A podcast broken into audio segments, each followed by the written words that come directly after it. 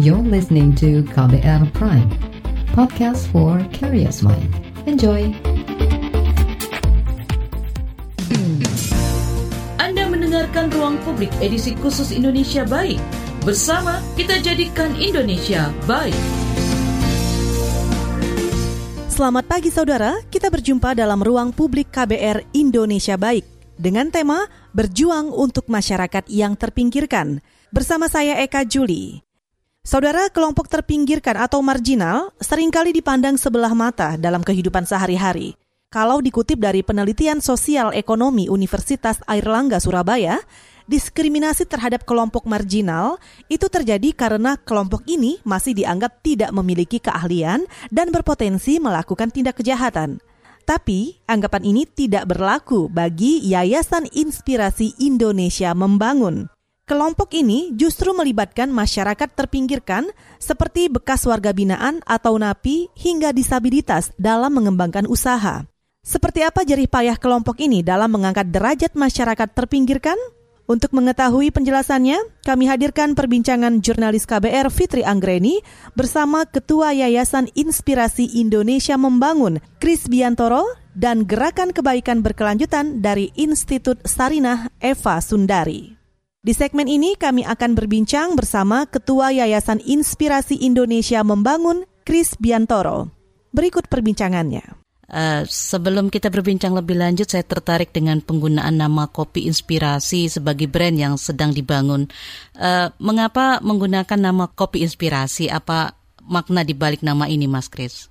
Jadi nama itu uh, kita ambil dari nama yayasan yang kita dirikan yaitu Yayasan Inspirasi Indonesia Membangun. Nah, inspirasi ini adalah sebuah gerakan yang bertujuan untuk menginspirasi seluruh komponen bangsa agar terus menebar kebaikan khususnya uh, yang kita kerjakan adalah pemberdayaan ekonomi untuk masyarakat yang mungkin kurang beruntung secara sosial. Uh, di antaranya adalah ex uh, warga binaan atau ex uh, narapidana yang kita jadikan penerima manfaat untuk pelatihan kewirausahaan. Salah satunya adalah pelatihan kewirausahaan barista kopi, Mbak. Mengapa yang dipilih adalah misalnya para mantan narapidana? Apakah juga ada uh, kelompok masyarakat lain, Mas? Ada. Jadi uh, selain ex narapidana, ada juga uh, pekerja yang terkena PHK, kemudian masyarakat prasejahtera, kemudian korban-korban terlindung di bawah Lembaga Perlindungan Saksi dan Korban. Belum lama kami menyelenggarakan pelatihan barista bekerja sama dengan LPSK ya untuk korban terorisme bom di Tamrin, kemudian korban uh, kekerasan dan uh, pelecehan seksual serta korban trafficking itu kita berikan pelatihan barista dan eh, belum lama pelatihan tata rias wajah selama tiga hari untuk para korban uh, trafficking. Apakah setelah pelatihan ada uh, tahap berikutnya yang bisa mereka uh, lalui, Mas?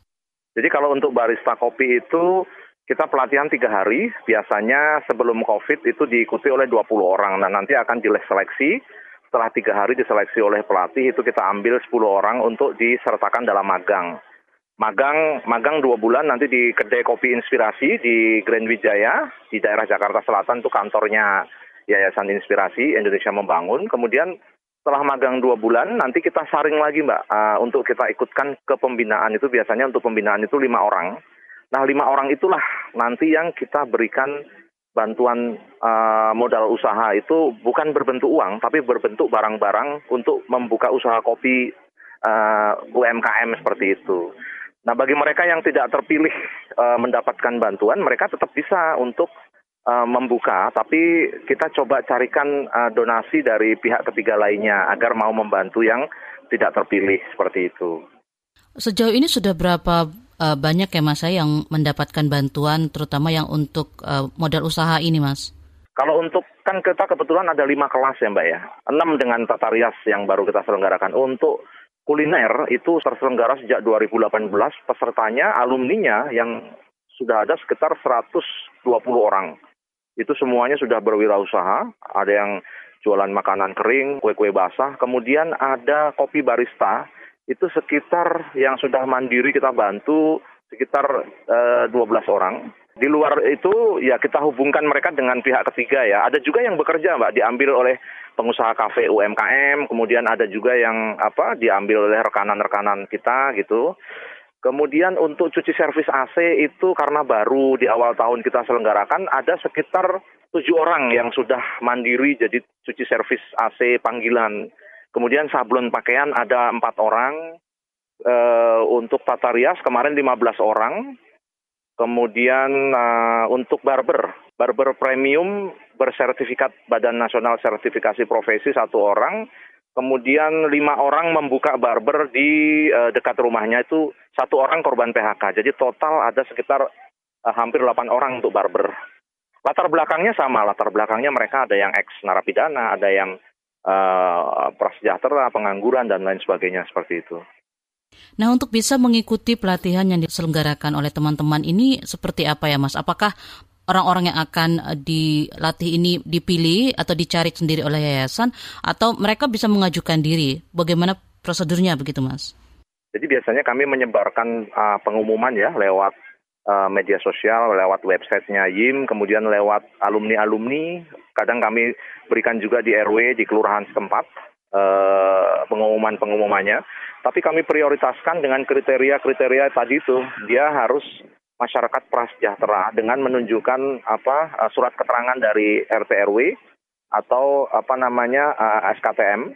Eh, kemudian kalaupun dia pekerja serabutan dia harus ya harus menunjukkan pengantar juga dari RT. Pekerja serabutan itu bisa mungkin buruh cuci gosok, kuli bangunan seperti itu. Kemudian kalau ex narapidana itu kami bekerja sama dengan Balai Pemasyarakatan Jakarta. Nah, kemudian untuk korban terlindung rekomendasi dari LPSK. Jadi perekrutannya biasa melalui kanal media sosial, website, uh, offline, alumni, jaringan. Nah, karena ini sedang COVID ya kami pelatihannya dimaksimalkan melalui online, Mbak. Uh, yang paling baru itu pelatihan ada Mas yang dilakukan tata rias, tata rias wajah. Lalu kemudian oh. setelah uh, pelatihan tata rias, lalu mereka selanjutnya apa, Mas? Apakah dapat modal usaha juga atau kemudian diserap oleh uh, iya usaha-usaha yang sudah ada? Kebetulan untuk Tata Rias kami kemarin kerjasama dengan pihak ketiga ya, ada uh, swasta gitu. Mereka memberikan uh, bantuan satu box peralatan uh, make up. Pelatihnya pun dari mereka, tiga hari secara online. Nah setelah itu mereka boleh untuk mempromosikan dirinya menjadi tata rias panggilan. Itu kita pun ajarkan bagaimana membuat promosi di medsos, kemudian bagaimana memasarkan diri mereka, itu kita ajarkan juga. Jadi supaya mereka bisa berbuat sesuatu lah di era pandemi gini dengan tetap mematuhi protokol kesehatan gitu. Bagaimana Mas pandemi COVID-19 ini mempengaruhi usaha teman-teman yang pernah didampingi? Yang paling terpukul adalah sektor barber ya, karena teman-teman kan bersinggungan dengan fisik uh, ketika dia mencukur. Nah itu itu yang uh, kami juga uh, berikan pelajaran tambahan kepada para alumni untuk menggunakan disinfektan untuk alat-alat yang mereka gunakan, kemudian sarung tangan, face shield, masker, kemudian juga ada yang menggunakan APD untuk kondisi-kondisi uh, tertentu ketika si customer menghendaki. Kalau untuk sektor lain seperti kuliner sih uh, sejauh ini masih bisa bertahan, justru mereka memaksimalkan startup digital seperti itu, kemudian untuk cuci servis AC masih rata-rata uh, masih masih berjalan dan justru malah mereka bisa bertahan gitu ya, Mbak gitu. Meskipun situasinya sedang pandemi begini, ya kita ajarkan mereka, kita dampingi, tetap kita monitor agar mereka bisa memaksimalkan teknologi yang ada untuk marketing seperti itu.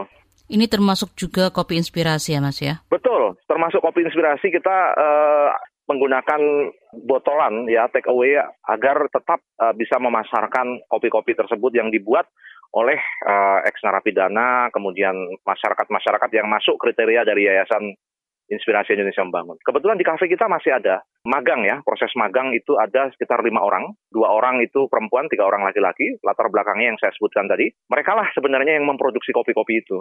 Dan nanti hasil penjualannya pun kembali kepada program itu lagi untuk membeli bahan, untuk latihan, untuk beli apa gas dan lain-lain keperluan uh, mereka latihan sehari-hari seperti itu. Apakah untuk uh, para mantan narapidana itu mereka hanya berkecimpung di kopi inspirasi atau juga di uh, bidang lain? Uh, enggak juga. Ada yang jadi tukang AC, ada yang jadi barber, ada yang tergantung pilihan mereka. Nanti karena kebetulan yayasan kita ada MOU dengan Balai Pemasyarakatan. Jadi sebelum si klien ya sebutannya itu uh, mau mengikuti pelatihan itu diberikan disodorkan yang mana yang mau diambil. Apakah kuliner, apakah barista, barber, uh, AC atau sablon atau mungkin tata rias yang mana. Ya memang rata-rata uh, ngambil barista dan uh, barber uh, hobi atau minat dari teman-teman di balai pemasyarakatan itu. Bahkan sudah beberapa jualan ini mbak kopi gerobak ya. Belum lama ada salah satu dampingan kita di Keramat Sentiong itu membuka kopi uh, dua bulan yang lalu dan kami kunjungi rutin, dia sudah bisa memasarkan 200 sampai 300 cup dan botol per hari. Kita tahu ya uh, bahwa masih banyak stigma untuk eh, kelompok-kelompok tertentu termasuk juga mantan narapidana itu ya Mas ya. Nah, bagaimana Mas melihat saat ini ketika mereka kembali ke masyarakat dan melakukan usaha seperti apa masyarakat memberikan respon ya Mas? Sejauh ini memang ya ada banyak kendala ya. Teman-teman itu sering soal trust ya. Kadang-kadang mereka kembali bahkan dari keluarganya pun ada yang meragukan dari apa komunitas di sekitar mereka. Tapi kami terus berikan penguatan ya, khususnya untuk ex uh, binaan yang sudah sukses, yang sudah bisa mandiri. Kami kami minta mereka untuk memberikan motivasi ke junior-junior mereka. Kami kan sering mengadakan forum Eh, kelas manajemen wirausaha, kemudian pertemuan-pertemuan rutin itu kami juga libatkan senior-senior dari warga binaan itu untuk memotivasi yang baru-baru. Karena kalau ya, sesama mereka berbicara itu lebih masuk mbak. Seperti itu. Ada yang apa namanya memotivasi melalui kerja nyata ini saya sudah bisa buka usaha ada yang menjadi pelatih. Akhirnya mereka tergugah dan muncul keberanian untuk mau berubah hidupnya seperti itu kita memfasilitasi aja uh, di forum-forum itu forum testimoni, kemudian mereka cerita saya membuka merintis usaha kopi awalnya seperti ini, jatuh bangun, itu mereka cerita sesama mereka gitu. Akhirnya ada yang kerjasama, ada yang saling berbagi pengalaman, ada yang saling uh, mengunjungi seperti itu. Nah, bagaimana dengan masyarakat uh, di sekitar mereka, Mas? Apakah juga menjadi concern dari YIM sendiri? Untuk membangun uh, kesadaran bahwa mereka uh, sudah uh, kembali ke masyarakat dan tidak perlu ada stigma begitu, Mas.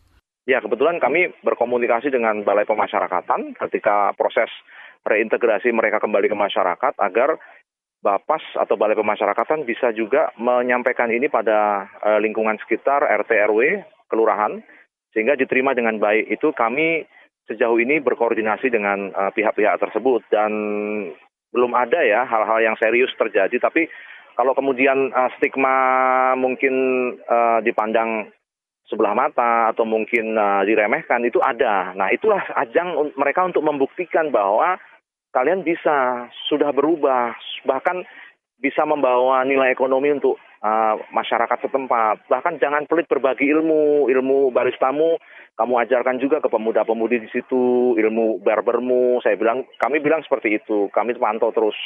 Jadi agar mereka menjadi sosok yang menginspirasi lingkungan terdekat termasuk keluarganya. Itu selalu kita tanamkan ke teman-teman itu gitu Mbak.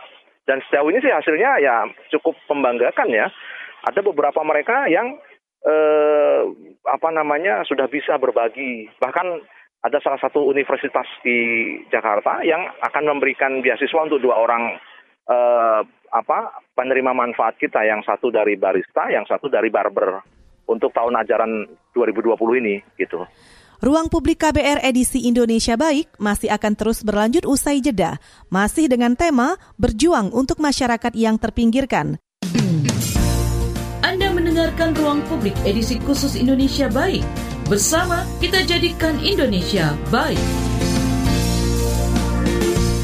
Saudara, Anda masih mendengarkan Ruang Publik KBR edisi Indonesia Baik dengan tema Berjuang untuk Masyarakat yang Terpinggirkan. Masih bersama Ketua Yayasan Inspirasi Indonesia Membangun, Kris Biantoro. Namun, sebelum kami lanjutkan, kami akan hadirkan dulu laporan khas KBR mengenai upaya masyarakat berjuang hidup melalui kopi. Petani di Sarongge, Cianjur, Jawa Barat yang semula merambah hutan dan membuka kebun sayur di sana sudah turun gunung. Mereka kini bertani kopi, didistribusikan oleh pabrik lokal, namanya Negeri Kopi Sarongge. Jurnalis KBR Kurniati berkunjung ke Sarongge di Cianjur, Jawa Barat, dan berbincang dengan petani kopi.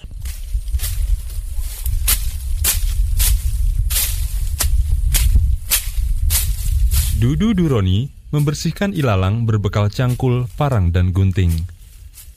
Sudah tiga setengah tahun terakhir, ia jadi petani kopi. Dulu, ia merambah hutan di kaki Gunung Gede Pangrango dan membuka kebun sayur di sana. Petani banyak ngeluh, banyak rugi gitu. Soalnya yang namanya sayur itu ya saya sendiri gitu. Lima satu, lima kali rugi ya satu ada gitu. Kadang-kadang ada itu push plus gitu. Dudu kini bisa menabung, menyicil motor, dan ia pun berencana menambah luas lahannya. Keberhasilan serupa dirasakan seratusan petani lainnya di tiga desa di Cianjur, Jawa Barat.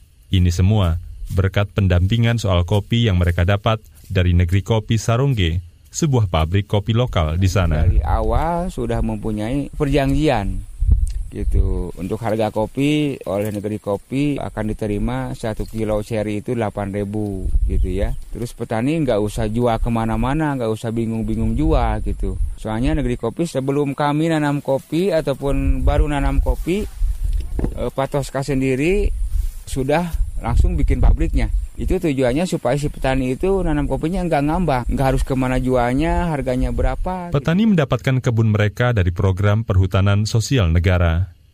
Negeri Kopi Sarongge mendampingi petani sayur belajar menanam kopi, mencari bibit yang bagus, menerapkan metode panen yang benar, hingga menampung kopi dari petani. Tujuannya, petani sejahtera dan hutan di kaki Gunung Gede Pangrango serta Gunung Gelis terjaga inisiator Negeri Kopi Sarungge, Tosca Santoso. Jadi kopi adalah salah satu alternatif. Jadi mereka ingin nanam kopi sebagai upaya untuk dapat menambah penghasilan, tapi juga tanamannya cocok untuk konservasi. Kopi itu kan akarnya bagus, jadi dan tidak harus dicabut kalau panen. Jadi mengurangi tekanan erosi juga. Karena kebiasaan petani sarungge dulu bertaninya sayur kan. Jadi tiap musim panen, habis panen itu pasti sedikit tergerus tanah.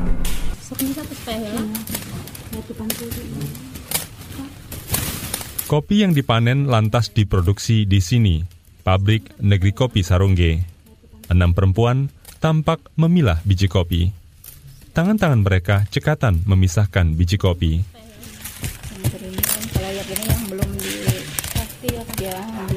Kalau yang ini udah yang bagusnya. Itu tadi Mira. Dulu ibu rumah tangga biasa. Kini punya penghasilan sendiri Rp50.000 per hari. Dari situ, Mira ikut menambah penghasilan keluarga dan membantu biaya sekolah anak.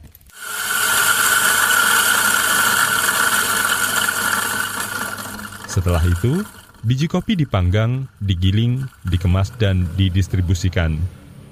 Sebagian besar pembelinya kedai kopi di Cianjur, Bogor, dan Jakarta.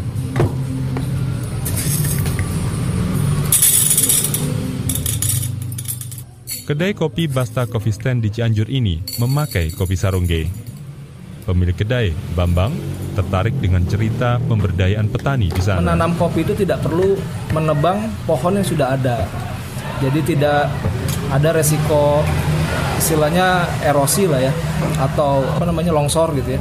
Beda dengan perkebunan lain itu yang membuat saya ingin terus melakukan kerjasama. Negeri Kopi Sarungge punya jargon, cita rasa dari hutan yang terjaga. Kualitas kopi Sarungge ini terbukti mendapat skor ketiga terbaik se-Indonesia dari Asosiasi Kopi Specialty Indonesia pada 2019. Saat ini, negeri kopi Sarongge memproduksi 6 ton kopi biji mentah dalam setahun. Negeri kopi mendorong petani untuk mendapatkan akses perhutanan sosial yang lebih luas, sekaligus mencari pendanaan di lembaga resmi, bukan tengkulak. Tosca berharap semakin banyak petani di dekat hutan punya akses lahan yang pasti. Dengan begitu, struktur pengelolaan tanah di Jawa Barat bisa berubah sembari membenahi produksi kopi. Dan petani kopi seperti Dudu Duroni bisa terus mengembangkan kebun kopinya. Demikian Saga KBR. Saya Sindu Darmawan. Terima kasih sudah mendengarkan. Itu tadi cerita tentang petani kopi di Sarongge, Jawa Barat. Selanjutnya kami akan hadirkan kembali perbincangan rekan Fitri Anggreni bersama Ketua Yayasan Inspirasi Indonesia Membangun, Kris Biantoro. Salah satu tantangan yang mereka hadapi terutama dari uh, mantan narapidana adalah uh, soal penerimaan masyarakat dan uh, stigma ya Mas ya. Nah, kendala lain yang ditemukan teman-teman uh, para klien ini ketika mereka uh, terjun uh, ke dunia usaha atau bekerja begitu, itu selain itu apa Mas? Kadang-kadang uh, ini ya Mbak godaan untuk mengulangi perbuatan yang dulu atau masa lalu yang hitam itu itu masih muncul. Uh, misalkan uh, mohon maaf yang klien-klien yang narkoba atau mungkin yang dulu terlibat kekerasan itu masih ada uh, link teman-temannya atau mungkin koleganya yang dulu yang membujuk untuk kembali. Dalam proses pelatihan itu sering tiba-tiba hilang, tiba-tiba terjerumus kembali. Itu kami koordinasi dengan Bapas untuk me menertibkan yang seperti itu. Kalau masih kita bisa didik, kita didik. Kalau tidak, kita ganti seperti itu. Tapi sejauh ini prosentasenya sih kecil ya kalau ada yang seperti itu, Mbak. Nah, ke depannya rencananya masih terus akan berlanjut program untuk uh, para klien ini atau ada pengembangan lain, Mas? Uh, untuk program yang ada akan terus berlanjut ya. Uh, untuk pengembangan berikutnya kita akan buat ini, Mbak, semacam pertanian kota. Jadi uh, kita akan mengembangkan kelas baru itu untuk pertanian kota untuk masyarakat urban atau selam area gitu menggunakan metode hidroponik, tabu lampot seperti itu. Kemudian nanti uh, kita juga akan membuka kelas mekanik ya. Uh, kita cuma ini masih dalam tahap penggodokan. Nanti mekaniknya apakah mekanik uh, motor atau apa sedang kita bahas. Tapi yang jelas kita akan maksimalkan kelas-kelas yang ada ya. Tadi ada barista, barber, sablon, cuci servis AC, make up, kemudian kuliner. Itu akan kita maksimalkan dan perbanyak kalau perlu. Nah beberapa pelatihan kan itu nggak bisa online ya mas ya kayak barista itu kan harus praktek begitu. Nah masa pandemi seperti ini seperti apa itu cara mengatasi kendala seperti itu mas? Uh, kalau untuk barista dan barber paling kita mensiasatinya dengan video-video tutorial ya sementara ini. Jadi nanti teman-teman yang masih magang itu akan kita dorong untuk membuat video-video tutorial yang kita sebar di media sosial dan juga YouTube agar bisa dilihat oleh orang lain. Bukan dilihat keterampilannya, tapi siapa yang mengisi di situ. Orang-orang yang punya latar belakang istimewa seperti itu. Kemudian untuk kuliner bisa, masih kita bisa lakukan secara online. Kemudian tata rias sudah itu juga bisa. Cuci servis AC itu juga nggak mungkin secara online, tapi kita akan buat apa tutorial setidak-tidaknya sampai Desember ini ya kita maksimalkan online karena kita ikuti protokol COVID ya kita juga nggak mau mengambil resiko. Nah mungkin untuk awal tahun kita bisa maksimalkan kembali pelatihan-pelatihan tatap muka seperti itu nggak. Jadi bisa dikatakan para klien yang uh, direkrut dan dibina dan dibantu oleh YIM itu adalah orang-orang yang benar-benar mulai dari nol ya Mas ya. Nah YIM sendiri kemudian uh, punya program juga kah untuk mereka yang sudah pelaku UMKM tapi mengalami kendala ketika dalam melaksanakan aktivitasnya, Mas? Eh, sejauh ini belum, tapi kami menyelenggarakan beberapa webinar ya, kedua tiga bulan terakhir melibatkan uh, alumni-alumni yang sudah membuka usaha warung atau jual beli produk yang mereka buat dengan para pakar ya. Kemarin kita menyelenggarakan webinar inovasi usaha dan pemerataan ekonomi. Kami mengundang akademisi dari UI, kemudian dari Politeknik apa namanya Poltekip eh, di bawah Kementerian Hukum dan HAM. Kami mengundang beberapa narasumber-narasumber yang punya latar belakang yang beragam. Tujuannya apa? Melalui forum-forum webinar itu para alumni atau mungkin uh, tetangga teman-teman mereka yang punya profesi sama paling tidak bisa belajar dari forum itu, Mbak itu usaha sejauh ini yang bisa kita lakukan ya untuk setidak-tidaknya memberikan referensi atau inspirasi bagi para pelaku UMKM yang memiliki kendala. Nah, kami juga akan nanti melibatkan pemerintah lah untuk uh, forum-forum webinar dipertemukan dengan para penerima manfaat, kemudian dari uh, YIM juga agar bisa sama-sama mensinergiskan usaha untuk menggairahkan sektor perekonomian khususnya di sektor UMKM ini seperti itu. Sebenarnya apa hal mendasar yang perlu diingat uh, mereka-mereka uh, yang ingin memulai usaha, terutama dari nol, Mas, terutama di saat pandemi ini, Mas, karena saat ini kan banyak yang kehilangan pekerjaan, lalu memulai usaha adalah salah satu alternatif untuk bertahan hidup. Iya, paling uh, yang kita tanamkan ke mereka adalah perencanaan ya, karena kita memang ketika teman-teman itu sudah mengikuti pelatihan, itu kita ada setengah hari khusus sebelum dimulai itu ada kelas teori, kita berikan ajarkan bagaimana perencanaan bisnis. Bisnis yang diikuti uh, pelatihan tersebut ya, misalkan barista atau barber. Nah, perencanaan tentu uh, harus ada keberanian untuk memulai keberanian, kemudian servis, pelayanan, bagaimana manajemen kewirausahaannya itu juga kita buatkan kelasnya sehingga ketika teman-teman itu keluar uh, selesai pelatihan dan magang, mereka sudah selain terampil juga punya pengetahuan dan uh, wawasan bagaimana mengukur apakah usahanya ini berhasil atau tidak itu dan kita selalu mendorong ilmu yang didapat itu bisa dibagikan ke teman-teman atau uh, komunitas terdekat yang menjalani profesi yang sama. Kami selalu menanamkan pesan seperti itu. Bahkan ada dari mereka yang masih sering telepon, datang, uh, konsultasi, ini gimana Pak, kok seperti ini Pak, bisa nggak dibantu saya diajarin buat uh, Facebook, saya diajarin buat Instagram, saya di usaha saya tolong dong di endorse uh, untuk bisa dibeli atau mungkin ada tokoh-tokoh yang mau mengendorse uh, usaha kami, ada yang seperti itu banyak.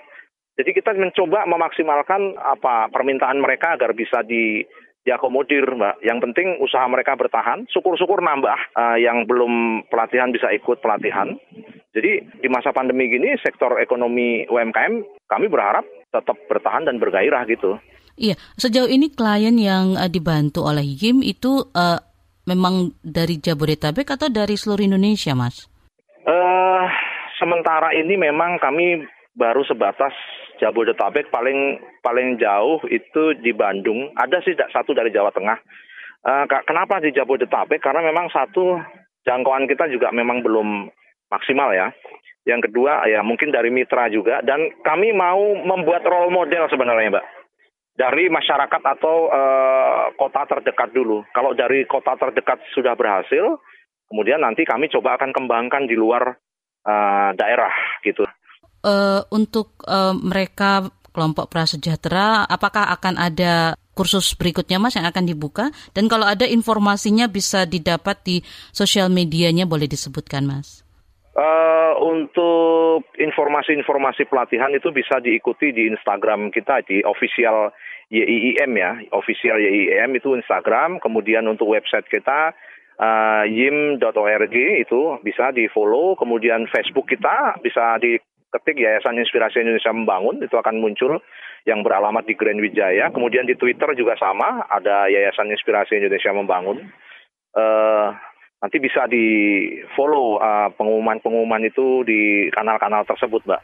Dan masyarakat terutama di Jabodetabek bisa mengikuti berbagai informasi dan mungkin bisa. ada yang cocok kalau ada yang pelatihan yang dibuka ya, Mas ya. Betul, betul. Oke, berbicara mengenai Indonesia, maka kita berbicara tentang konsep gotong royong. Gotong royong seperti apa yang tepat dilakukan di masa-masa saat ini, dan bagaimana mengimplementasikan uh, dalam tanda kutip real gotong royong itu dari pandangan Mas Kris? Kalau di YIM itu kebetulan kita konsepnya menerjemahkan gotong royong itu dengan kewirausahaan sosial, Mbak. Jadi kami itu mendorong para alumni untuk menggabungkan benefit dengan profit. Jadi benefit dan profit. Jadi jangan mencari untung saja, tapi kamu juga harus berbagi, saya bilang gitu. Berbaginya bagaimana? Kalau kamu buka uh, kedai kopi, kamu pekerjakan masyarakat sekitarmu, keluargamu yang menganggur, kamu bagikan ilmumu, secara gratis, jangan komersil, saya bilang gitu. Kemudian yang kuliner juga begitu, kamu gunakan ojek-ojek di sekitarmu untuk mengantarkan makanan. Kamu beli bahan-bahan baku pembuatan kue dan makanan dari warung-warung kecil saja di sekitarmu. Jadi bisa berputar ekonomi eh, dalam skala-skala kecil seperti itu. Itu yang selalu kita dorong ke ke mereka mbak. Untuk barber juga seperti itu, uh, berbagi ilmu. Kalau sekarang mungkin belum bisa mencukur orang karena pandemi, ya kamu setidak-tidaknya bisa bertukar pengalaman, bertukar pikiran. Bahkan kelas AC juga, semuanya. Jadi gotong royong kita terjemahkan dengan konsep kewirausahaan sosial. Jadi mereka nyari profit, tapi juga menebarkan benefit untuk sosial masyarakat di sekitar mereka. Seperti itu. Dan itu dijalankan Mbak sampai sekarang. Khususnya untuk ibu-ibu kuliner, itu mereka kalau beli bahan itu dari warung-warung sekitar. Kemudian yang mengantarkan makanan juga tukang-tukang ojek uh, pengkolan. Kadang-kadang uh, warga atau pemuda yang di situ yang tidak punya pekerjaan itu menjadi delivery service untuk kue-kue buatan mereka itu selalu seperti itu. Saudara, ruang publik KBR edisi Indonesia Baik ini masih akan terus berlanjut usai jeda. Anda mendengarkan ruang publik edisi khusus Indonesia Baik. Bersama kita jadikan Indonesia baik. Terima kasih untuk Anda yang masih mendengarkan Ruang Publik KBR edisi Indonesia Baik hari ini. Masih berbincang dengan tema Berjuang untuk Masyarakat yang Terpinggirkan. Kali ini kami juga berbincang dengan kelompok masyarakat yang terus menyuarakan upaya kebaikan untuk kelompok marginal dari Gerakan Kebaikan Berkelanjutan dari Institut Sarinah Eva Sundari. Ibu Eva disebutkan sedang gencar dengan gerakan kebaikan berkelanjutan untuk mereka-mereka yang terpinggirkan. Bisa diceritakan Bu soal gerakan ini? Uh, ini sebetulnya awalnya ketika outbreak dari pandemi ya Mbak ya. Dan saya pada posisi yang banyak ditubrui orang lah. Sampai kemudian uh, saya mengambil keputusan ya we must do something begitu ya. Karena keluhan ini saya lempar ke grup dan teman-teman uh, mempunyai pengalaman yang sama. Ya ini kita harus melakukan sesuatu. Saya juga dimintai tolong ini tetangga saya, RT saya, kemudian grup saya dan seterusnya. Lalu saya mulai dengan gerakan untuk ojol waktu di Jakarta itu bulan Maret. Kemudian Mas Andrino gabung, kemudian uh, ada Orchida juga gabung. Saya sebetulnya menjual konsepnya, tidak melakukan pengorganisasian itu enggak. Jadi saya ingin bagaimana ya kita melakukan uh, perbuatan baik tapi uh, dengan perhitungan berkelanjutan. Jadi berkelanjutan itu kita kalkulasi agar uh, tidak seperti sinterklas ya. Jadi kita nolong terus selesai gitu. Apalagi kan uh, konsep berkelanjutan itu saya pikir uh, sudah menjadi kata wajib ya, kata kunci wajib di dalam kita melakukan uh, pemberdayaan. Nah ini saya save juga ke konsep-konsep untuk melakukan pertolongan. Jadi misalkan saya gabung dengan konsep waktu itu kan tolong satu beritahu ke yang lain gitu kan. Karena waktu itu Mas Andino misalnya ngontak Mbak Eva saya punya duit sekian ini enaknya dibuat apa ya? Gimana kalau bikin warung gini-gini?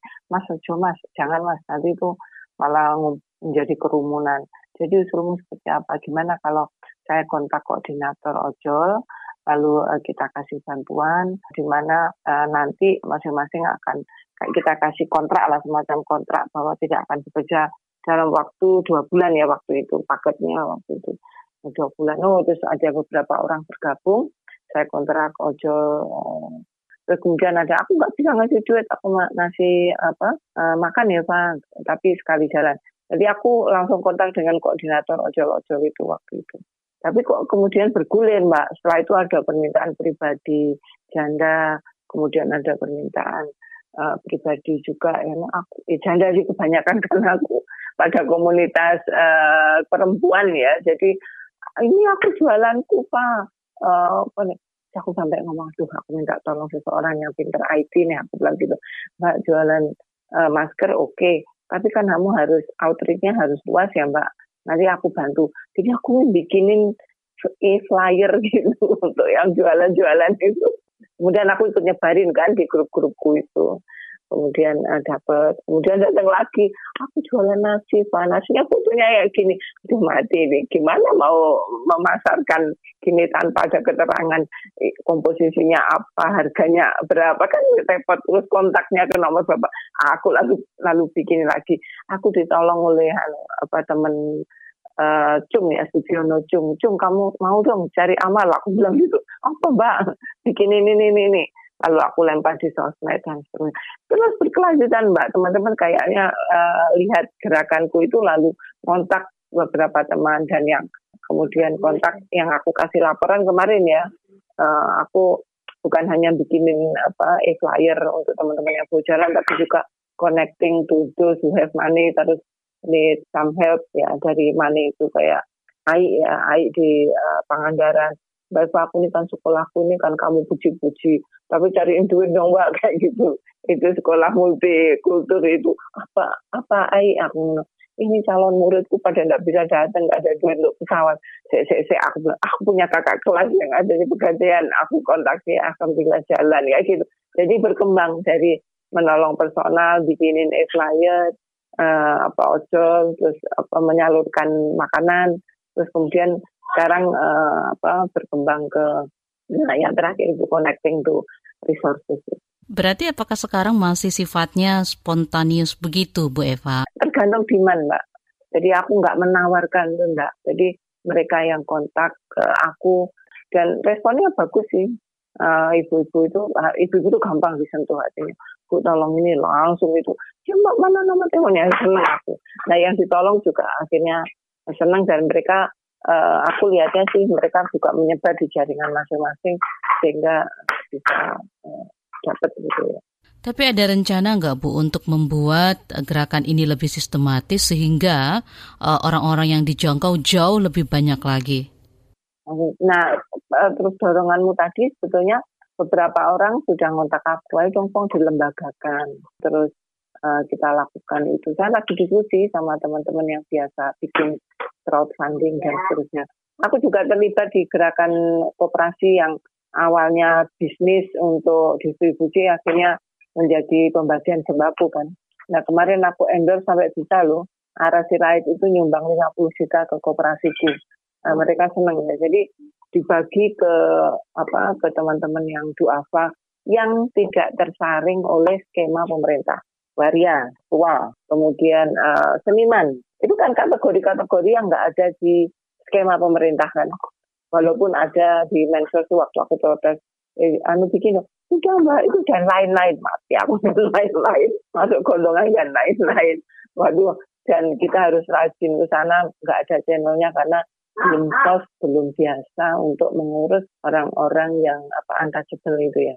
Ini kooperasi Kobeta ini kooperasi benih kita aku yang di mana jadi pengawasnya lalu switch sekarang sudah bisa uh, apa melakukan apa pemetaan kelompok-kelompok marginal dan untouchable di Jabodetabek yang uh, kita uh, kasih bansos sembako uh, di luar uh, kategori-kategori yang diberikan pemerintah dan kita fundraising sendiri. Ya akhirnya memang harus manajemen ya gerakan insting untuk baik hati menolong itu harus manajemen. Itu tadi uh, berapa banyak orang yang bisa dijangkau dan didata oleh uh, Bu Eva dan teman-teman lewat koperasi itu?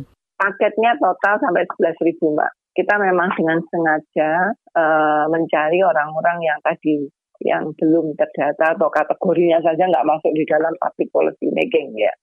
Untuk orang-orang yang uh, akan dibantu nantinya dan yang sedang berjalan ini itu uh, ibu dan teman-temannya mencari atau ada uh, yang mengajukan diri atau DM ibu misalnya bu saya belum tercover bantuan apa pun bisa dibantu apakah itu memungkinkan bu? Kombinasi mbak kombinasi.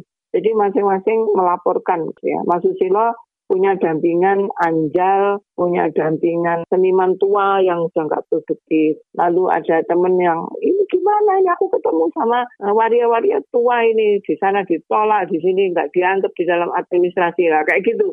Jadi di grup itu seperti kayak pooling gitu. Jadi kalau uh, apa ada berapa orang yang sudah kita uh, tolong itu datanya lengkap, alamatnya lengkap, uh, dan termasuk potensi warung-warung kecil di sekitar-sekitar mereka. Jadi kita punya data dan mudah-mudahan nanti kita bisa masukkan ke dalam data pemerintah. Jadi tahun depan jangan uh, kita nyariin lagi store ke pemerintah. Pemerintah kan outreach-nya kepada yang formal, basis KTP, kemudian tanyanya ke RT. Nah RT kan mesti egois. Pokoknya yang non KTP lokal nggak ditolong lah. Nah, untuk kelompok perempuan juga sensor ya. Nah, tolong dong dampinganku kayak kapal perempuan, KPI, PK itu minta paket ke kita yang dari fundraising dengan benih kobeta dan benih baik itu. Uh, selain kelompok uh, yang ibu sebutkan tadi, kelompok waria, perempuan, juga seniman, disabilitas, um, Anjal juga, katanya juga ada uh, para bekas narapidana, bu. Nah, uh, yang itu ditangani teman-teman inspirasi, kopi inspirasi narapidana bukan hanya narapidana biasa loh mbak, termasuk yang ex teroris. Nah itu dia approach aku karena denger aku kayak. Nah begitu aku naikin orang daerah ngontak aku, mbak aku juga minta dong eh, kursus barista mati. Aku eh itu bukan usahaku. Lalu aku kontak ke teman-teman yang mengelola itu gimana ini dari daerah-daerah. Oh bisa mbak asalkan uh, mereka daftar dulu ke kontak ke kita. Jadi di luar ekspektasi saya responnya teman-teman yang begitu saya upload di sosmed itu kebutuhan itu juga sampai ke sana. Itu dalam membantu kelompok-kelompok ini secara umum apa tantangannya ya Bu ya? Apakah setiap kelompok punya tantangan yang berbeda atau ada sebenarnya tantangan uh, secara umum yang general yang mungkin ibu dan teman-teman hadapi ketika membantu komunitas-komunitas ini, Bu? Ini gini loh Mbak yang aku lihat ya. Uh, mereka entitled by definition untuk mendapatkan bantuan sosial. Tetapi nggak punya akses gitu loh. Jadi ada kelemahan di dalam pencatatan uh, negara untuk kelompok-kelompok yang harus uh, disantuni menurut pasal 34. Nah, partisipasi masyarakat dan juga uh, responsiveness dari masyarakat ini yang uh, kayak perlu agar bridging uh, demand and supply-nya. Tapi untuk kasus yang untouchable tadi ya, yang belum didefinisikan, ya memang kurang mesti bikin advokasi yang lebih. Bagaimana mereka bisa masuk ke dalam definisi negara atau diperluas definisinya.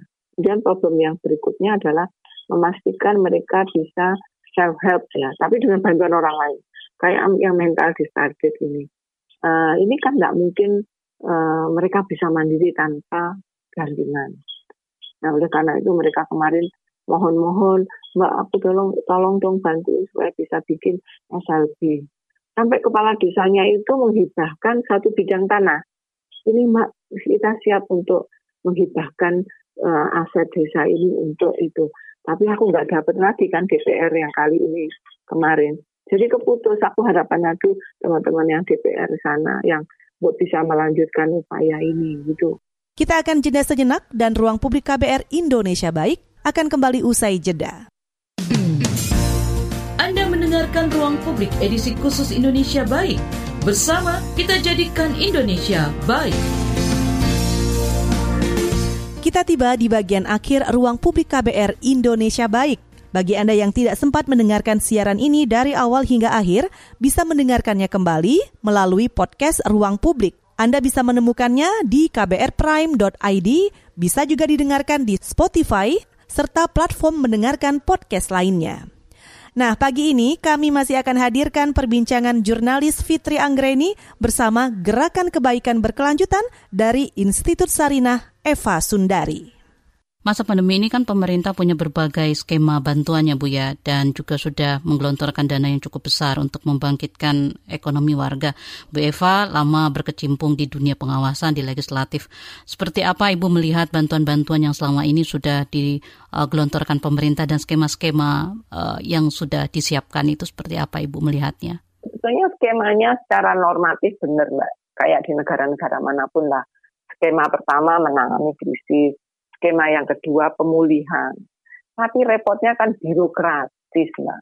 Kalau melanggar hukum nanti juga akan uh, berdampak hukum kan gitu ya. Jadi dibuat ditata mungkin sampai bikin kemudian perpu, kemudian dibahas di banggar, banggar sebelum masuk banggar ke komisi. Duh ini sudah nangis. Jadi saya melihat kelemahan dari uh, mekanisme tata negara itu time lag-nya itu. Jadi oleh karenanya uh, tidak mungkin tidak konsep bahwa the strong state itu adalah negara yang civil society-nya kuat.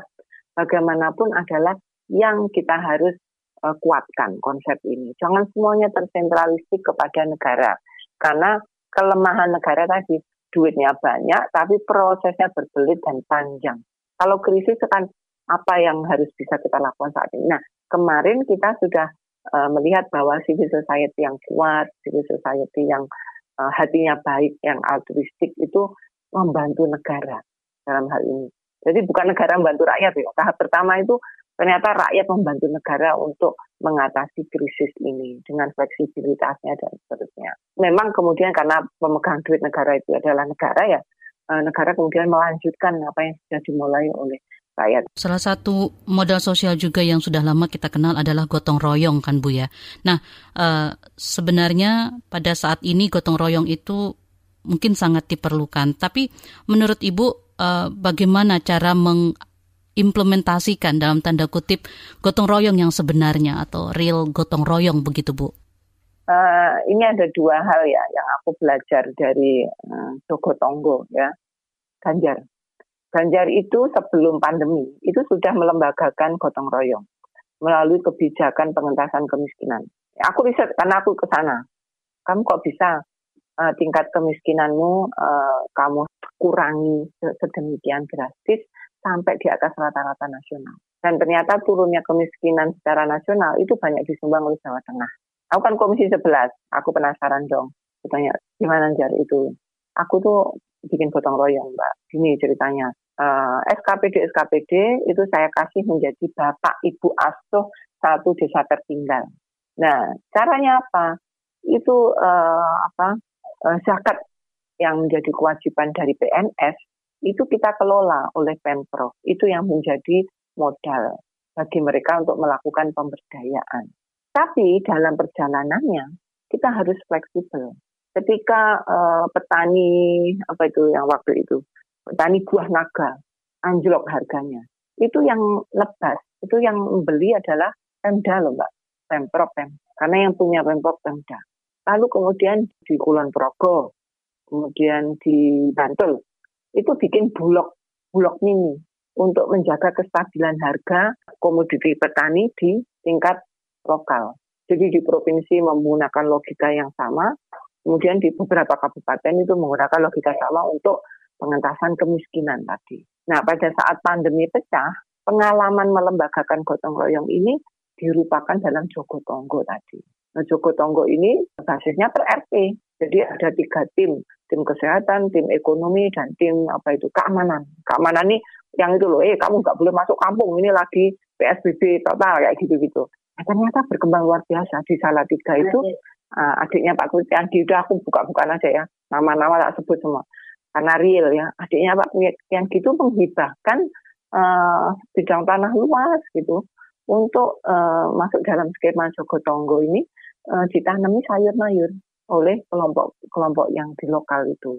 Jadi community based uh, response ini jalan di Jawa Tengah.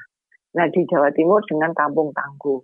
Yang berhasil mana? Madiun, Surabaya hancur tapi kemudian uh, Ngawi, kemudian juga Bondowoso itu kumpul Terenggalek itu berhasil menanggulangi dengan logikanya mirip uh, kayak Joko Tonggo, tapi kemudian dibuat tangguh di Jawa Timur. Tapi ada daerah-daerah lain yang uh, kepemimpinannya lemah, uh, sehingga orang-orang baik yang mau diorganisir ini tidak dapat arahan, ya berantakan Mbak di beberapa kabupaten. Jadi kombinasi ya, walaupun kita punya kapital sosial gotong royong, tapi kepemimpinan itu juga penting gitu.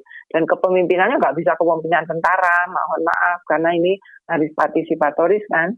Jadi uh, menggunakan pendekatan uh, kolegial, kolektif apa uh, komunitas ini. Walaupun skemanya dari pemerintah. Jadi saya melihatnya uh, nature rakyat ini perlu kepemimpinan. Syukur kalau kepemimpinan lokal. Itu kan ada di beberapa teman.